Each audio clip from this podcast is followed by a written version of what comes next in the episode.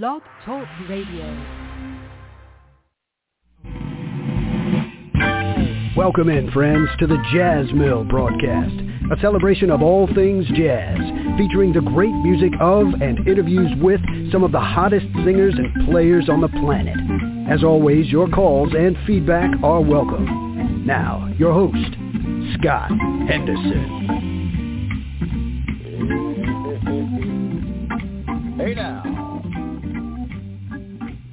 Indeedy. Hello, you jazz lovers out there. Welcome into the Jazz Mill podcast. Uh, hey, here's a fun fact. Did you know that researchers at Oxford University recently found a correlation between high IQ and those who dig jazz? And that the more people listened to jazz, the smarter they became, which is very good news for a guy like me. On top of that, the overwhelming majority of jazz lovers uh, tend to recycle. Uh, they are also kind to small animals, and most of them floss daily. Uh, like the man says, I am your humble host, Scott Henderson, and for the next hour or so, we're going to do our level best to entertain you with great music, great discussion, and in-depth interviews with the hottest players, singers, and composers on the planet.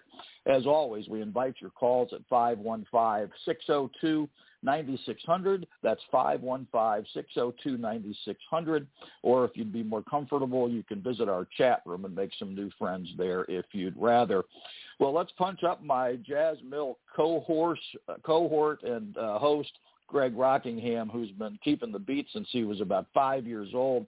Uh, he is an alumnus of the prestigious Interlochen Arts Academy and Northeastern University. He's worked with Nancy Wilson, Freddie Cole, Kenny Burrell, Glenn Miller, and Steely Dan, just to name a few. Presently, he plays with the Soul Message Band. They are the hottest B3 combo east of the Mississippi, in my humble opinion. Uh, he can be heard weekly at Chicago's historic Green Mill. Uh, welcome in, Greg. How are you, friend? I'm good. How are you doing? Uh, very well. I'm caffeinated. I'm very excited about our guest. We have a real peach teed up for you today, yeah. folks, as we visit with the great drummer and composer John Armato, uh, who is going to try to convince a couple of uh, beatniks like Greg and I to open up to the world of ballads. Uh, John came up as a sideman in Kansas City in the 80s and 90s, working with local society bands and jazz, uh, jazz leaders, as well as backing touring acts and ghost bands such as the Ink Spots, the Platters, the Jimmy Dorsey Orchestra, and more. Uh, he's also he was also a member of the Kansas City Chiefs uh, pack band, which, as I understand it, plays when they're in uh, in the stadium uh, on on home games. Uh, his record entitled "The Drummer Loves Ballads" has received rave reviews, with the critics calling it brightly polished and immaculately musical. They go on to say every tune is thoughtful and played with with a kind of harmonic precision and as the whole, as a whole, the tunes tell us a story, one of Armato's journey as a musician. And along the way, he shows what he loves uh, as a bouquet of soulful ballads, and with hopefully many more to come. Uh, he had this to say as track one uh, from his album uh, called uh, "The Drummer Loves Ballads."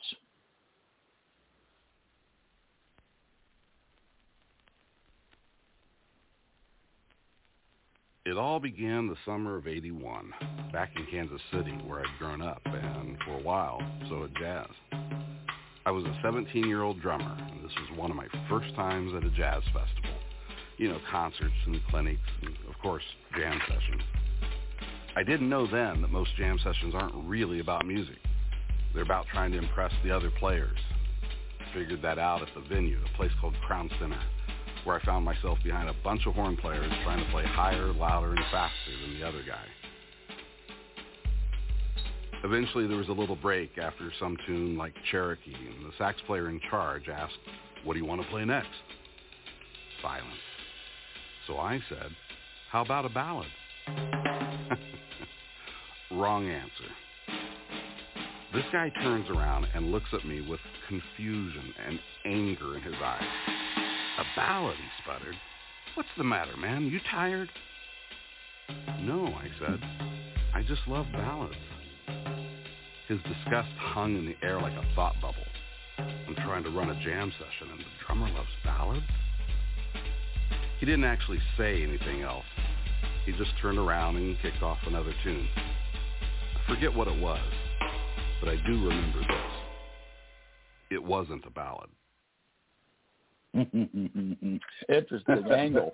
Uh, welcome in, John, to the Jazz Mill Cafe. How are you, kind sir? Oh, oh, listen, I'm just delighted to be with you, and, you and Greg. Thanks for having me. This is fun. Well, we're thrilled, man. We just uh, we we dig your stuff. You you. I, hate to hate to uh, pull the punchline out, but uh, you've already convinced me as I researched your, your good works on this record.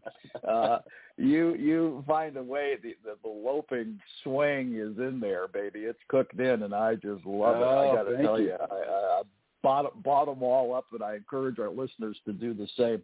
Uh, it's a great album. Critics, it's a darling of the critics, and uh, Greg and I are just excited to help you uh, with that and uh, hear hear maybe what's next uh, on on the horizon for you. Uh, so Kansas City, as I understand, Yeah.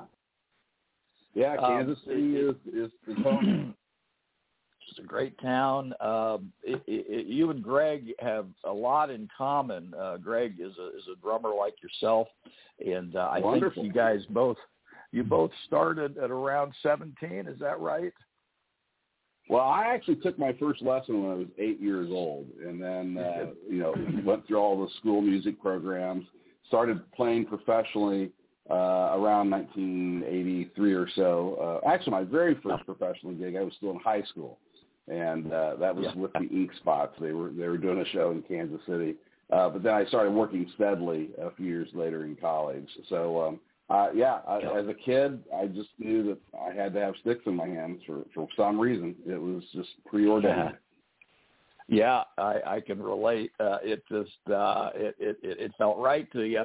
Uh, Greg, does that sound Yeah. familiar? I'm thinking I'm thinking of your uh, your uh, uh, interaction with uh, the, the Glenn Miller band, and if I can indulge you, maybe you'd share that story with John and our listeners.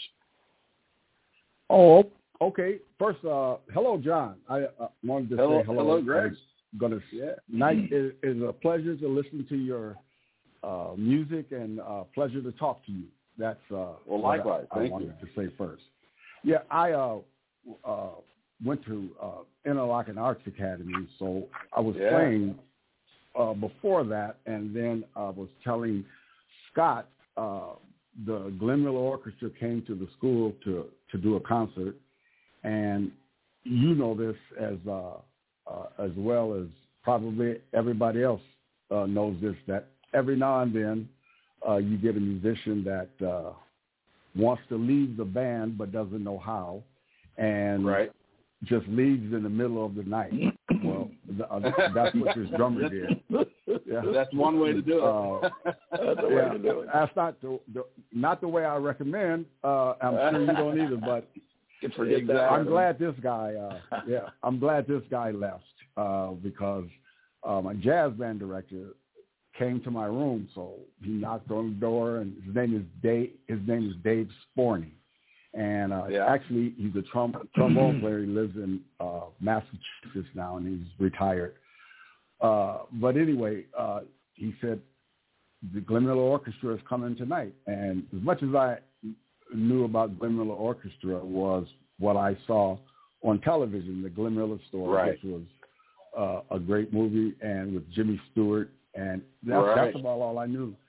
So I listened to, you know, I went to the library and listened to some music and played the concert that night, and uh, the leader of that time uh, was Jimmy Henderson. He's passed away and asked Yeah. me if I wanted to go on the road. And I said, well, sure, but I have to, uh, I got to finish school. And I graduated in, in May. And I was still young, real close to my parents. I had wonderful uh, parents. Sure. And they took the call. And uh, I graduated high school in June. And we were going to Stevens Point, Wisconsin to meet the band, but we saw the Mm. band on Highway 94 uh, going into Wisconsin. So my dad and the bus driver connected eyes. They pulled to the side of the road. Uh, they came and got my drums. my dad was kicking me out, and my mom was crying, and I got on the bus and then I left. But, but great, I, I don't want to make this about me. This is about you. This is about you. When No, you said that- that- you're from. Kansas City. Uh, I Well, just that's wanted very to ask cool. real quick before. Yeah, I, I just wanted to ask uh, John real quick. Uh, Kansas City. I uh, so you must know Everett DeVan, organ player in I- Kansas City. Oh my gosh, I played with Everett uh, for, for uh, uh, quite a number of gigs at one time in the uh, oh, I guess about in the mid '80s, and holy cow, uh, did he know did he know how to play a B three or what? I mean, that was that was that was just a treat for me. Uh, absolutely. Yeah, Yeah. Uh, Everett. I got a chance to meet Everett. Uh, Charles Earl and I used to play with him, and he had a jazz cruise.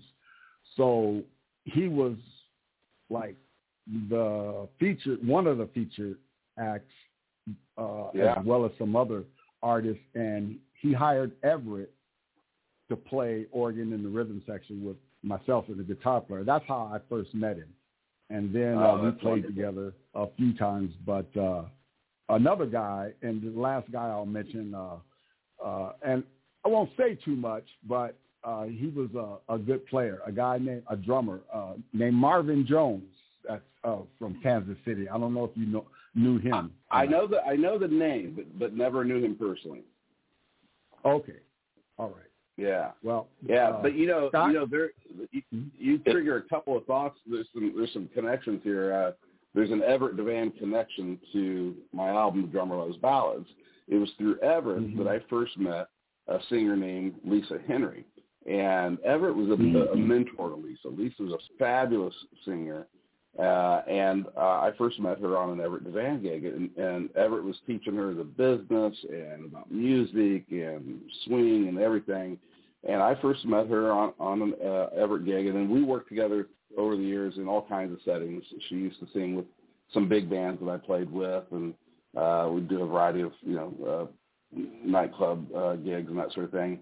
But uh, uh, I recorded on Lisa's demo for uh, what was then the Thelonious Monk Institute Jazz Competition. It's now the Herbie Hancock Institute. And uh, Mm. that was back in Mm. '94. She called me and asked if I'd play on her demo, and I loved Lisa so much, and she could have any player she wanted. That I remember actually saying, "Wait, are you sure you want me?" uh, and she said, "Don't you want to do it?" I'm like, "Yeah, I, yeah." So yes, let me just Yeah, say, yeah, yes, yeah. I do want to do it. Uh, so we went in the studio and recorded her demo, uh, which got her into the competition, and she ultimately, I think, placed second, but uh, had this fabulous experience touring the world as a as an ambassador of the of the Monk Institute. So uh, we we have Everett DeVan to thank for uh, bringing uh, the two of us together. Isn't that well, something? that's uh, that's Uh, wonderful. That's something. Yeah. Yeah, a common thread, a Yeah. common thread. We're going to hear her in a second uh, here, as a matter of fact, John, on uh, at the uh. Trocadero, and I want to I want to hear. Uh, but before I let you get to that, I got to ask you.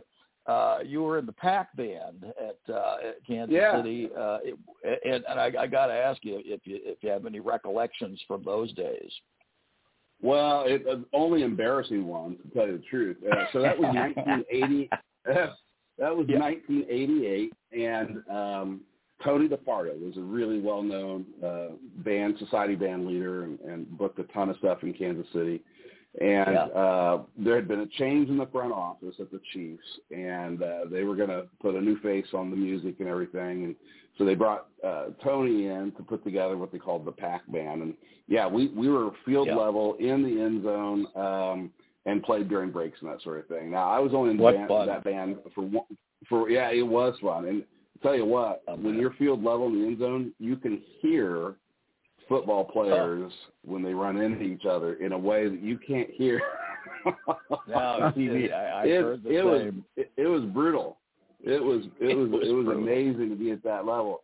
But um Yeah. so I played in that band for one season, and I think Yeah. that that band existed for a couple three seasons. It, it's it's no longer Yes. doing that now, but. Uh, but but I've never been a big sports guy, and I I would get preoccupied talking to the other players or whatever. My old high school band director was playing trumpet in the band. We were Mm. close friends, and and uh, occasionally I'd go home uh, after after playing that Sunday, and somebody'd say, "Well, how was the game?" I'm like, I don't really know. I wasn't paying attention. what I enjoyed Yeah. the musician hang. I enjoyed the hang with the musicians and playing, Right. and uh, just didn't always pay attention to the scoreboard. So that's uh, Yeah. that tells you a little bit about me and sports. the hot dog, the nachos were delish. Uh, Yeah, exactly. hysterical. Exactly. Uh, I, well, I tell you what, I'm not gonna I'm not gonna burden either of you with my uh, Hank Stram was a was a, a, a coach Oh, of the yeah. Chiefs. Uh, you might Yeah. recall uh, they they mic'd him up for one of the Super Bowls. In fact, he was the first head coach to agree to be That's right. mic'd up. And uh, there is some wonderful footage of him, and I do an imitation of him, but I'm going to spare you guys that out of respect for both of you. Ah, it's that's pretty good, but it ain't. It's pretty good, but it's not ready for prime time. Let's just say that. Uh, Uh, that's funny. well, Well, yeah, thank you Hank for was sharing. a legend, of course. Oh, what a what a character he was, and he was just twitchy, Yeah. and oh, he was fun. He was so fun. Uh, I just I finished watching a clip of his a minute ago, and I'm telling you, it just made me fall in love all over again. He was Oh, well dressed, awesome. and he a little little guy, and he just marched around like Napoleon. Uh, fun Oh, to watch Yeah, better, no doubt he was better to listen to. I want to ask you, John. Uh, you know, I think all three of us uh, we we have music in our families that that shaped our our, our taste in a, in a pronounced way, and uh, I wonder if you could talk a little bit where where how your family influenced yours. Oh yeah. Well, you know, you mentioned the, the tune that Lisa Henry sings on "At the Trocadero," which is which is the only original uh, on the album. Uh, I wrote the lyrics, and Wayne Hawkins, fabulous piano player on the album, wrote the music. Um, but it's really the story of my parents um, uh, and, and their sort of uh, dating year. The one year they dated, they used to go to a club in Kansas City called the Trocadero. And I Yeah. just remember growing up, whenever whenever my folks would hear a really great ballad, especially like a sultry tenor player, you know, that kind of woo woo kind of sound. You know, one or the other of them would always just sort of lean in and, and say to me, you know, that's just like the music we used to hear at the Troc. And I just wow. I, I can remember they I, I remember that as a kid and until until you know well into adulthood. That was their touchstone. That was their primary Yeah. frame of reference for really great jazz. But um but growing up uh you know we had great music in the house. Now my dad was not a musician but he he loved great jazz. Um now, and my mom had studied piano as a as a as a kid. She played clarinet in her high school band. She had a beautiful singing voice uh, you know, at mass, you would always, she's the one soprano you'd hear riding above the rest of the parish. You know, you could always hear her singing, uh, at church. Um, and, uh, they had an old Magnavox console, one of those big old stereos. And I just, it was just always there. And, you know, I gradually became familiar with their little record collection. And it was people like Dave Brubeck and, and June Christy and Nat King Cole and Sammy Davis Jr. and Anthony Newley, Broadway hits and that sort of thing. Uh, and it just, it was a lot of, you know, they had really good taste. It was a lot of good music. So that was just always on uh, when we were in, in, you know, in the house. I'm the youngest of five and just growing up, that's kind of what, what we heard. Um, Sure. And I, I think I, you know, owe it to them to that I, my ears sort of um, were acclimated to jazz at a time when my my peer group, you know, my my friends, they were all listening to ACDC and you know whatever else, and uh, Yeah. I I just I just had a, a you know an, an automatic connection to this music that I heard in in in, in our home. Um, Yep. and so it was a it was a real it was a real gift to me as far as I'm concerned. And uh, my parents' 63rd wedding anniversary was coming up in 2019, and the album was still in production. We uh, we were still finishing some post production things, and I, but I really wanted them to hear "At the Trocadero" as a wedding gift. And so our engineer uh, Justin Wilson put together a, a sort of a rough mix of it, and I was able to give them a homemade CD, you know, sort of just a, a, a what one-off a treasure! A and play it treasure! for 'em for for their anniversary. And you know, there's a line in, that I wrote in the lyrics that that says, "Time never slows its bittersweet mission." And it, it's Mm. in the on, in the song, I'm sort of telling Great. the story of them dating in 1955 and then reflecting on it years later. And it was sort of a a, a, a, a more appropriate line than I even knew at the time because um, just a few months after their wedding anniversary, mom died unexpectedly of a brain aneurysm. Oh man! And then and then dad died eight months later of, uh, from COVID, and so we lost them both pretty quickly. But it's really meaningful to me that I was able to write this song and share it with them um, to sort of acknowledge that the, the gift they had given me. Yep, yep, no question about it. What a what a loving treasure it had to be for them, and uh, just um, you, you, mentioned you mentioned that Magnavox that you had in your house. I wouldn't yeah. be at all surprised. Wouldn't be at all surprised if we had the same one. It had the turntable on the left and the and the and the, the radio the radio knobs on the right and the TV in the middle. Uh, it, it it it would take four men and a small boy to move it.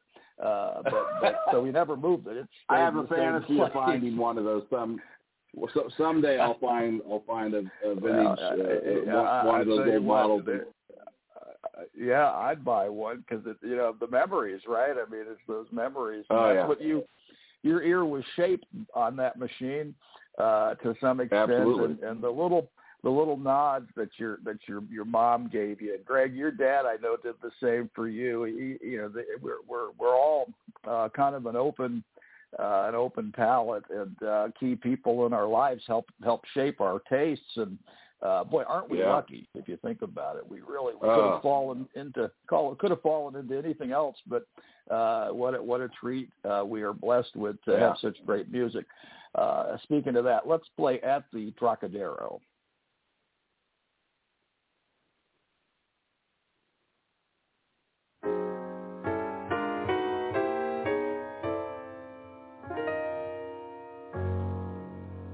Night was young, and so was their future. His Chevy coupe pulled up to the club. The music swung that sepia summer. A soundtrack for two people in love.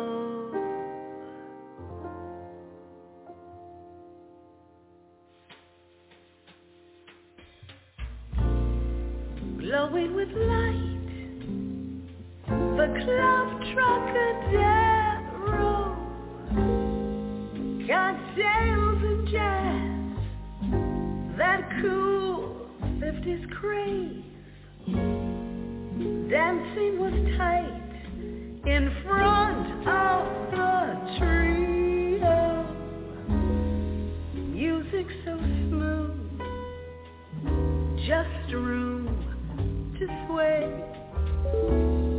Saxophone hums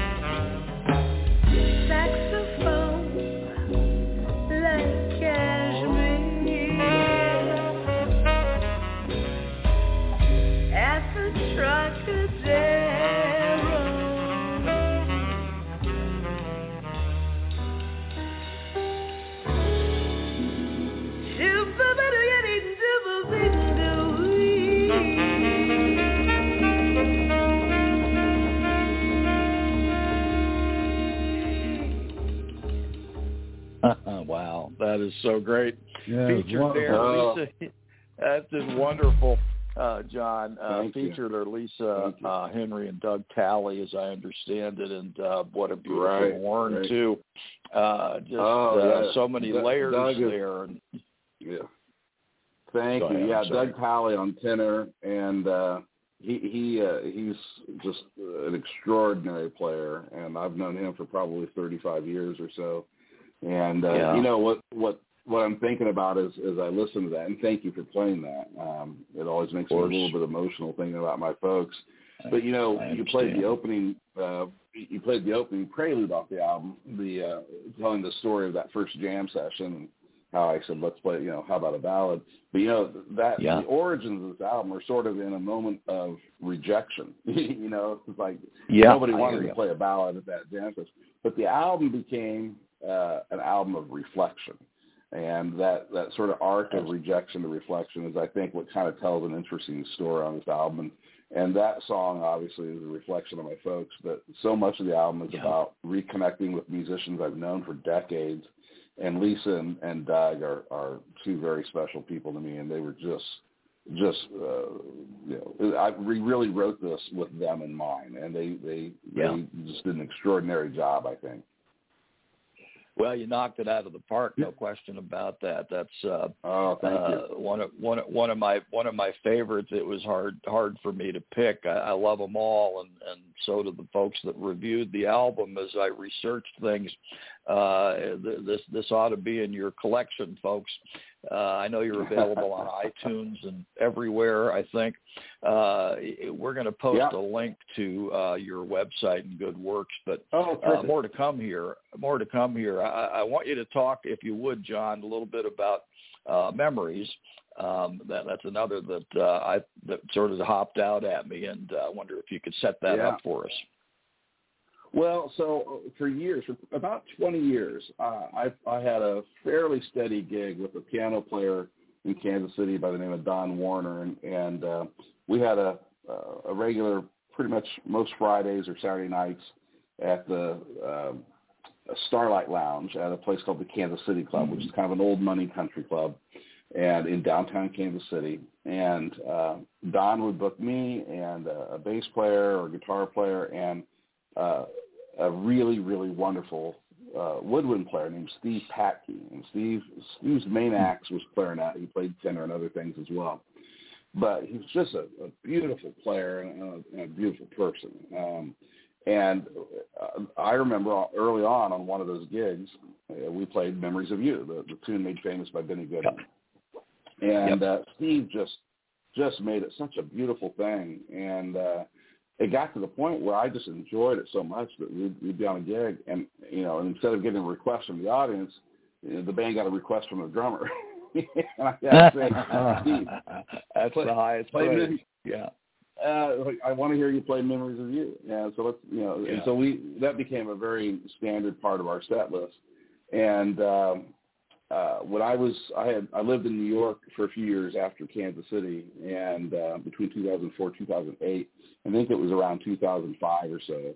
Um, and this will choke me up a little bit too. I got word that Steve had died of pancreatic cancer, Oh, and uh, he was just a really he was just a really special person to me and somebody I just you you know when uh, Greg you're a player I know you know this Scott you probably experienced something like this but you go you get on the bandstand and you never you you may not know who's going to be on the band that night and you, there's certain people that when they walk in the, the room and start setting up you just smile you're just so happy to see them Yeah. and and that was Yeah. Steve you know so as I Yeah. was conceptualizing this album uh, in that spirit of turning rejection into reflection, I, I wanted to do a tribute to a couple of players that were really important to me, and one of those guys was Steve Packey, and I just knew that we had to do Memories of You.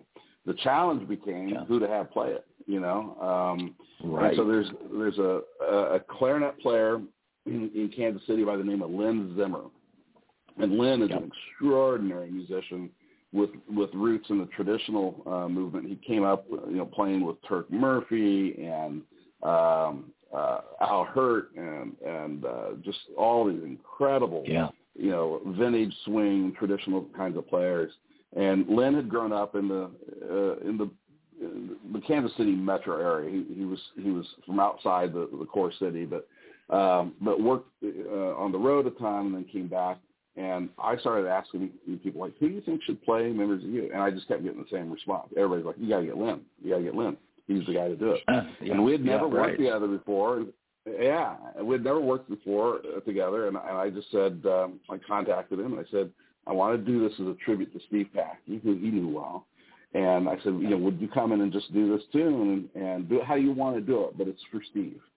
And uh, and that's what we did. And he he Yeah. just, you know, it, it's it's it's you know I, I have the same problem. It's like you know I don't have kids, but like if each one of these songs were my kids, I love all my kids equally. you know? Yeah, I know what you But mean, man. something I know what you mean. They're all lovable in There their is own something way. spe- And, and, and, and there's, John. there, there's a, a yeah. yeah. Go ahead, Greg. Uh, can you hear me? Uh, yeah, I want before we moved on, I wanted to uh, first just say uh, that was beautiful. Uh, the the song we just listened to, and I have to. I'm going to pass one message, one message to John because I Yeah. think it's pretty special. There's a a singer here in town that uh, is listening now, and when you put her name is Lady A, and when you put that on, uh, and she heard uh, the singing, and she just sent a, Yeah. a smiley face, and Uh, so I know there's another another CD, so that's for sure. But I uh, that's want to compliment. yeah, I want to compliment you on uh, uh, uh, playing ballads uh, at for people that are listening. Uh, that's not the the easiest thing in the world uh, to do, and uh, you have uh, No. uh, some point in time you have to have brushes in your hand, and your brush Yeah. is, is wonderful. Just uh, a, a quick drummer question for the people that are listening. yeah. Name me a Yeah, couple, yeah. a few of your your favorite brush spec- specialists that that you like. Oh gosh, uh, there's there's so many. Uh, you know, Jeff Hamilton comes to Right, mind. there's so many. Uh, Uh, he- right, exactly. Yeah, he's an extraordinary player, and um, uh, Peter Erskine for just everything, brushes, sticks, anything. Oh, he's, yeah, yeah, he's yeah. probably my my role model of course. a of a of a guy with just a, a really light, musical, beautiful touch.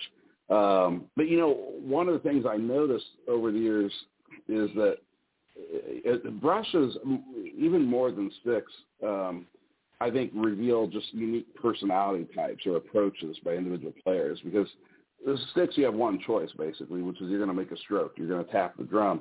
Brushes Yeah. you can scrape and sizzle and wash and and you can strike and you you know you can do so many different things with them. And uh, I've noticed that a- you know some drummers gravitate towards uh, stick-like strokes, and others gravitate more towards the swishing. And I what I fell in love with with brushes is the swishing. That movement across yeah. the drum head, mm-hmm. and and it became. I have a, a sort of a metaphor in my mind about brushes, which is, is it's almost like water, like a a, a brook, you know, just uh, just burbling over rocks, or it's like a gentle breeze. It's got that mm-hmm. constant but ever changing quality to it, and that's what I try and do when I play brushes. I just like that smooth, constant sort of breathing almost across the drum. But but oh, uh, oh gosh, I mean, I I had the good fortune of. uh playing a high school concert, believe it or not, with Louis Bellson. He, he visited and did a show at the clinic at my high school, and uh, we got to perform together and trade solos on a tune and that sort of thing. Louis was an underrated brush player in my mind. I mean, everyone knows him for his big band work, but he was a beautiful brush player, and uh, he helped inspire me early on as well. Yeah, yeah. yeah. When when done right, I love I love how you think of it uh, these grazing blows that are strikes, as you put it. Uh, just yeah, I love I love the sound. I can't get enough, and uh, you know I know there's a great amount of skill that goes into that. You mentioned Jeff Hamilton, John.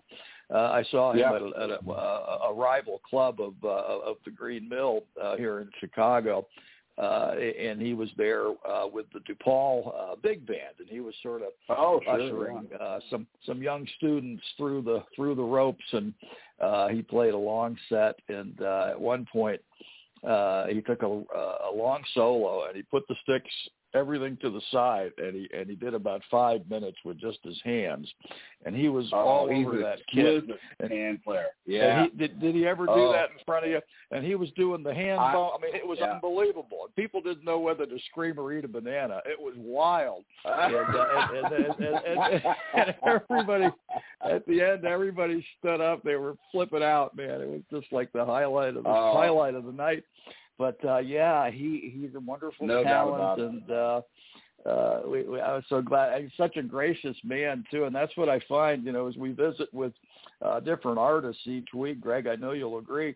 Uh, we just can't run into a, a bad one or an unlikable one. It's just such a, a wonderful league of uh, great people, wonderful players, but wow. even even maybe more important than that, they're they're really good people and approachable with that. Uh, so, well, isn't, you know, isn't that I, a pleasure just, in, in this business when you meet somebody who's not only a great artist but just a great person? That that's been one of the oh. real joys of my of my musical career is just you know, uh, and, and it's not true of everybody, but you know, because occasionally you'll be disappointed when you meet your heroes. But you know, like like meeting Louie as a kid, there was no more generous, gracious man on earth than Louie Bellson. Uh, just a gentleman and and a true giver. And you know, when you when yes. you meet people who are are just who you'd want to know regardless of their musicality, you know, right. that's that's a real treat. Right. That's a real treat. Happy to teach too, which I mm-hmm. think is a is a real uh show of generosity. I mean, they're they're willing to to share yeah. secrets and you know help you uh, move along through the process. I mean, I I, I just uh, think that's such a generosity that uh, maybe you don't find in other uh, parts of our society. There's so much uh tribalism right i don't know what you want to call it right but uh, people are people have their camps man and they're and they're they're hunkered down and they're uh but in this yeah.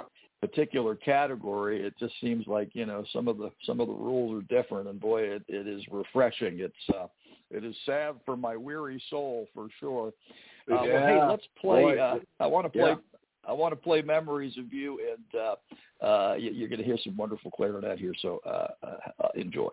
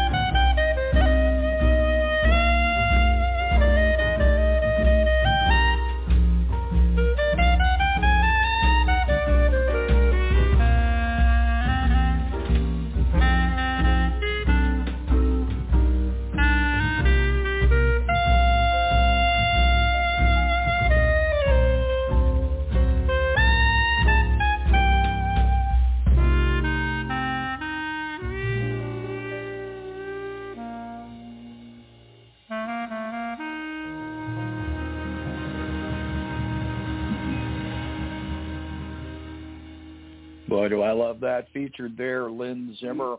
Uh, guys, if that song doesn't swing, I'm Newt Gingrich. And I ain't. I'm telling you. oh, thank you. Yeah, but yeah, well, my toe was going. My toes were going all wiggly. Just, I, I'm telling you, man, I couldn't sit still. That has got a chug.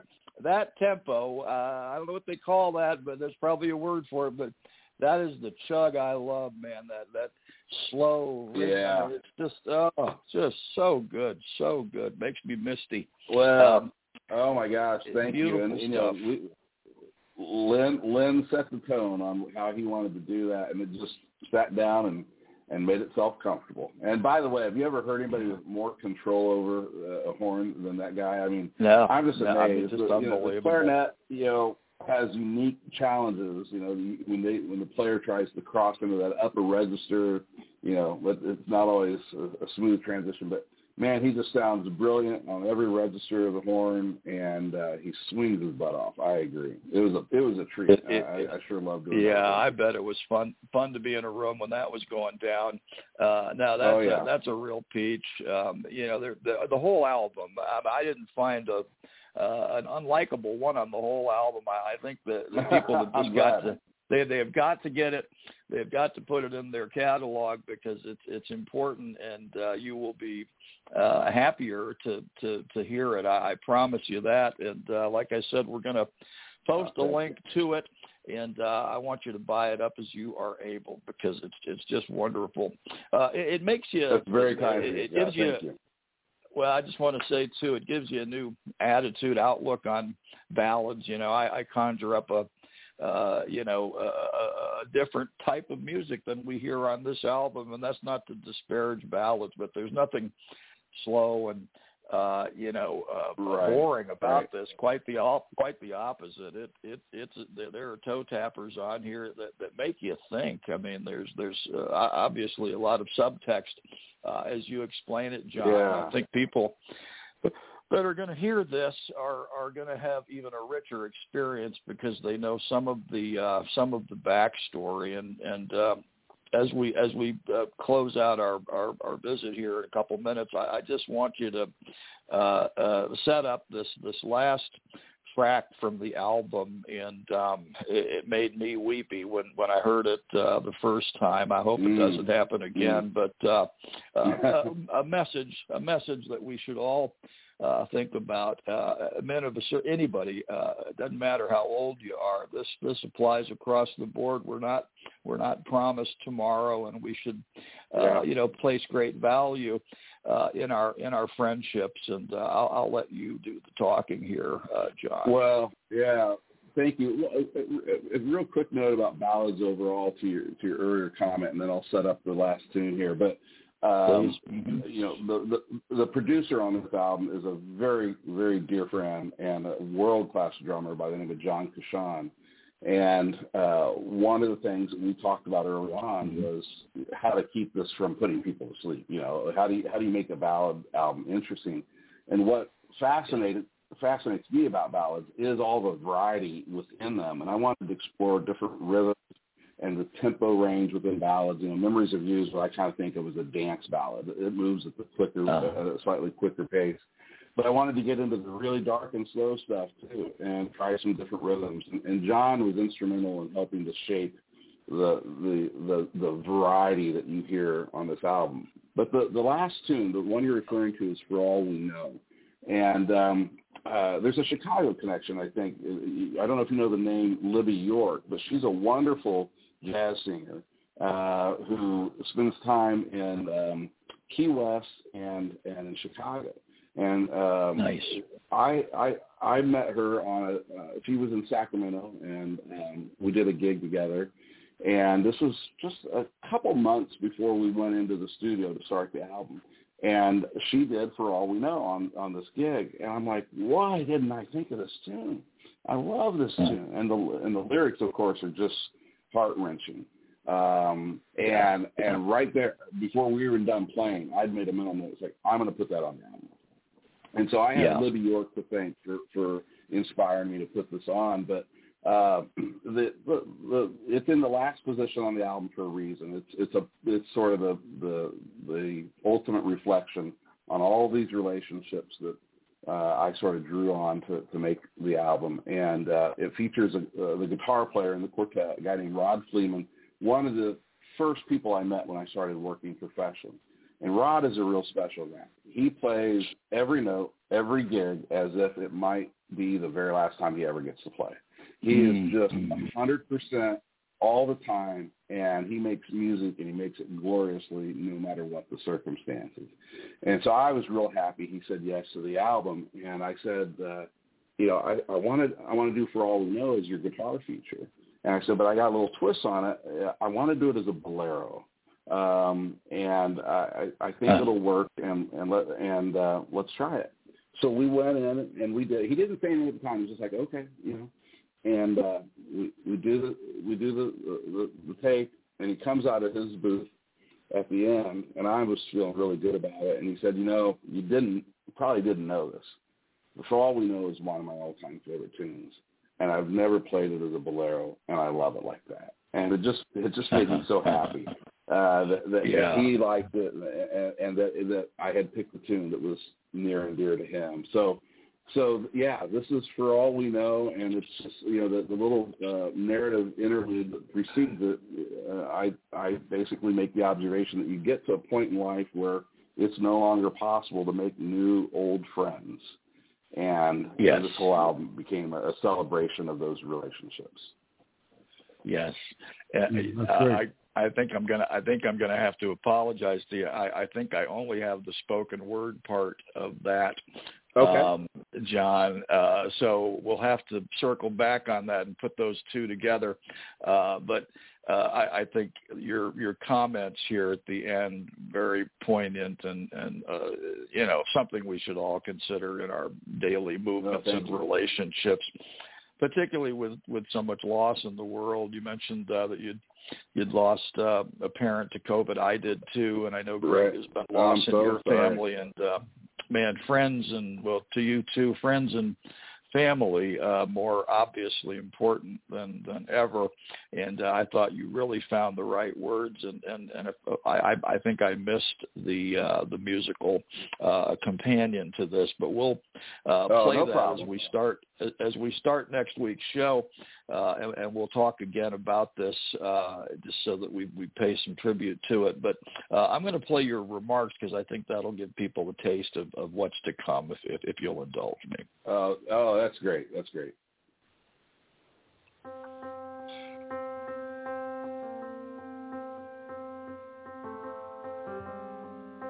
One of the greatest joys of recording this album has been reuniting with so many old friends. Musicians I've known for 25 or even 35 years. It's been a vivid reminder that eventually you reach an age where you realize it's simply no longer possible to make new old friends. That's when the hugs get tighter and the laughs get sweeter. And that golden thread that tethers you to a shared past gets even stronger even though it's gotten longer. Old friends make us slow down. They take us back and help us touch again a time we thought would never end. How great is that? Hugs get tighter. How great is that? Mm-hmm. Uh, Gandhi said, I think, uh, he said that uh, he says much more to life than increasing its speed, and uh, uh, seems to be apropos to, to, to those comments mm. of yours, John. Um, what a well, what a thank treat! you for playing that. What a treat it is to to get to know you a little bit, John. Uh, we, you you've got friends in these airwaves. Anytime we can help you with your good works, uh, you you call us up and we will we will make oh, one. John Armato. Uh, what's that? What's on the horizon kind. for you? Well, it's it's how we. It's, I know, speaking for Greg, it's how we feel. Uh, we want to help good artists that uh, you know are, are good-hearted people, and uh, uh, I certainly we get those signals from you. Uh, what's on the horizon you. for you, John? What are you up to? Well, you know, the the album uh, released during the pandemic, and uh, so there was no live show opportunities during the release. And now, and, and it's you know, live shows are coming back it's been a little slow, um, and uh, I, I'm I need to kind of get my act together on, on promoting this. But for 2023, I want to get uh, you know some small tours or at least a, a few live shows on the books. I'd love to come to Chicago and uh, uh, do do a show there. I'm, I'm going to try and book some stuff for Northern California, but so that's that's the next step for me is I want to want to translate this into a live experience. It, it'll be a challenge. You know, there's uh, 34 musicians on the album, so or 28 musicians, 34 people worked on the a, album. Gonna need a bigger uh, bus. Yeah, exactly, exactly. So I'm, I'm gonna I'm gonna do some quartet versions of some of the larger ensemble pieces, Sure. and uh, because as you know, there's some big string pieces and large horn sections, whatever, on some of the tunes. So uh, yeah, I'd like to tr- translate the album into some live performances, and then you know, I I, uh, I was, had this idea for 40 years. It took five years to produce the album, and I was a little exhausted from it. I thought, well, you know, maybe never again. But then I find myself making notes on like, you know, there's this cool idea I have for another album. Ah. so I'm starting to Don't think stop, of some man. things that I might do next, um, uh, and we'll we'll see if any of those come to fruition. But I'm starting to play with some some follow up ideas. I'm thrilled to John, hear Uh, that. this Uh, is Greg. Uh, this is Greg. It was a. Ple- I just want to tell you, it's a pleasure talking to you. However, I wanted to ask you about this, but I'm not because we're pressed for time. I just want to make a comment. But there's certain tools Sure. that I feel that you just uh, you just kind of leave alone. Like one, like what are you going to do? What are you going to do with it? Like uh, one tune I feel like uh, is uh, point uh, uh, uh, uh, uh, bumping on sunset uh, with uh, Wes Montgomery. I mean, what are you going to do? And then uh, Poinciana is another. Like, what are you going to do? What are you going to do with that? Yeah. But you did. yeah, you yeah. did. People should listen to that. You accomplished. Yeah. Uh, uh, like you did something with that, and Oh, thank you. just next time uh, you have to have people. You have to explain your layers that you recorded, and uh, it's just courageous to take a, a, a tune like that. Oh, thank you. Uh, uh, Thank you, and that uh, means a and- lot, and especially have it. coming from a fellow drummer. I, I sure appreciate that. And and you know, if, Yeah, if your if your listeners uh, if your listeners go to the website, I've got a a, a little video liner note uh, for each one of the tunes, and so they can hear a little Yes. background story and about how each came together. And so I invite people to check that out. Just go to thedrummerlovesballads.com. Uh, but listen, Greg and Scott, you, you both have been delightful. I, I can't tell you how much I've enjoyed this and how grateful I am uh, for you to take the time to bring me into your world and, and, and indulge my passion for this music and give me a chance to tell a few stories. Well, pleasure's been ours, John, and uh, we'll do it again soon, I hope. And uh, anytime you've got something new, or if you just want to uh, come on, and uh, we can, you know, there's still still a half an album album to get to here. We're going to play with your Yeah. permission, Poinciana, Poinciana on the way Great. out. Uh, so, is there anything you'd like to talk, uh, set that up? Uh, you want to set that up for us, just so our listeners have that? Um, yeah, very quickly I'll say that it's a pain in the butt, this tune, because it's it was so famous. The Ahmad Jamal version is so famous, and Vernell Fournier, his drummer, created such a distinct drum beat for it that when we tried it in the studio, uh, we walked away from it. We said, no, that's not, we can't do any better Can't than what's it. been done. And so we actually, we actually said we're not going to do it. Uh, but then I had an idea on how to reapproach it. So this is as a shuffle rather than as that sort of second line New Orleans beat that that it's famous for. Uh, And hopefully this is a, a, a, a just a, a new take on an old classic. And uh, I, I do hope people enjoy it. Yeah, I, I bet they will. I'm sure they will. And as I say, we'll play that uh, on the way out uh, of our broadcast today. Uh, John, thank you again. So appreciate you. Uh, keep swinging, my friend. And uh, uh, Oh, thank you. My again, pleasure. All the best. Stay, stay, stay safe. Be well. Stay healthy as uh, as well too. Uh, wear a mask, right?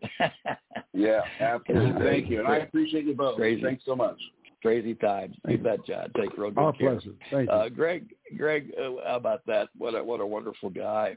Uh, let's take a Oh, quick yeah. little break here, uh, and uh, when we come back, uh, maybe uh, maybe you've got something up your sleeve for for this uh, for this month in jazz. I don't know. Uh, if you don't, we'll just reflect on some of what we just heard. But I want I want folks to start looking at our uh, swag tab on the website, we've got uh, we've got mugs, uh, Soul Message Band mugs, and uh, Jazz Mill mugs. They're wonderful stocking stuffers, and uh, this fellow here is going to tell you how to get them. And now, a quick word from our sponsors. Stay tuned.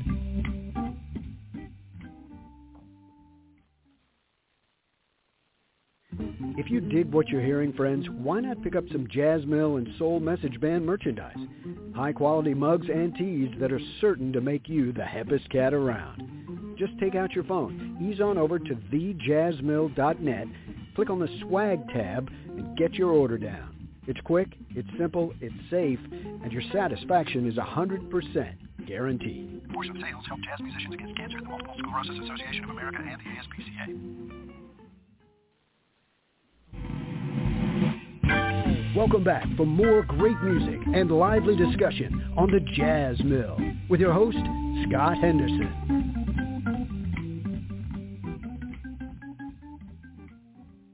Greg, any uh, any takeaways from our visit with John Armato? Any things that jumped out at you about uh, about him and his uh, his wonderful works?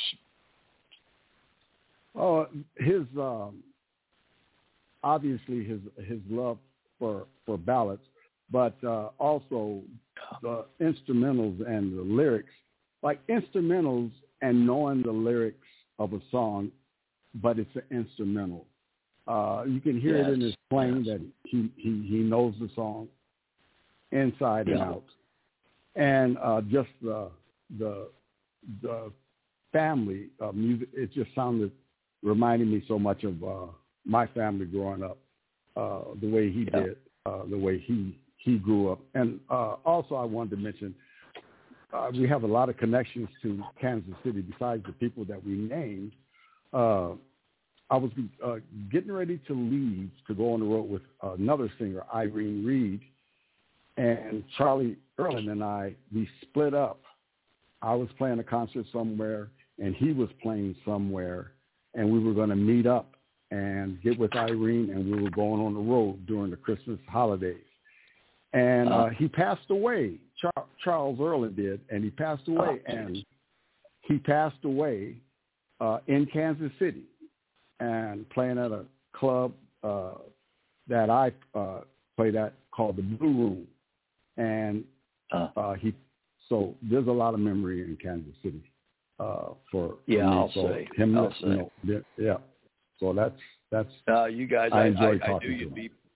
I knew you'd be fast friends. Just you guys have got so much in common, and um, you know, uh, suspected about him uh, that I would like him. Uh, hearing some of his uh, uh, interviews and how he set up the the clips for that album. I mean, it's a really clever way to uh, communicate the the theme of an album the way the way he's done this, and uh, it's just another layer to get your teeth into as you uh, you know kind of understand where it's coming from, and you have a deeper appreciation b- b- because of it. And uh, uh, so yeah, that was wonderful. Uh, just sad for the soul, you know. Uh, so uh, Greg, now what are you up to? You've got some. Uh, where are you playing this week? May I ask? Uh, sure. Uh, matter. In the next 30 minutes, I should be showered up, dressed, and heading down the highway. Tonight we're playing uh, You are. at uh, Winters uh, Jazz Club uh, in You are. Chicago Yes. uh, with a wonderful vocalist and a CD that came out with us and uh, Hinder Hoffman over the Oh, yes. pandemic, just like uh, John's. Uh, so uh, Yep. Th- this week, uh, tonight is at the uh, Winters Jazz Club Saturday night at once again Club uh, 4114 in Walking, and then Sunday at the Green Mill. So uh, Yes. that's uh, that's it for this week. Uh, I guess that's enough. Uh, He's, he's the, he's the I'm gonna- hardest working man in Chicago showbiz. Uh, Greg Rockingham. Greg, I'll see you Saturday night. Uh, I'm bringing Mrs. Henderson over to uh, over to the club, and uh, we can't wait to can't wait to hear some live music. Uh, you guys are uh, terrific, and what a what a great treat it is to have it in my backyard. I don't even have to go downtown to hear this uh, world class uh, B3 uh, combo uh, in action. So it's a treat for me, and I, I don't take it for granted. Believe me, I don't. Uh, so uh, thank you for your part in all of it, uh, Greg, and, and our deepest appreciation to our guest today, John Armato, uh, and and uh, and of course to you for tuning in at this time and every time to the Jazz Mill. If you dig it, tell your friends about us, won't you please? Uh, we're going to play you out uh, with another of John's uh, songs called Poinciana, which we mentioned uh, in our interview with him. Uh, keep swinging, folks. I know that you will.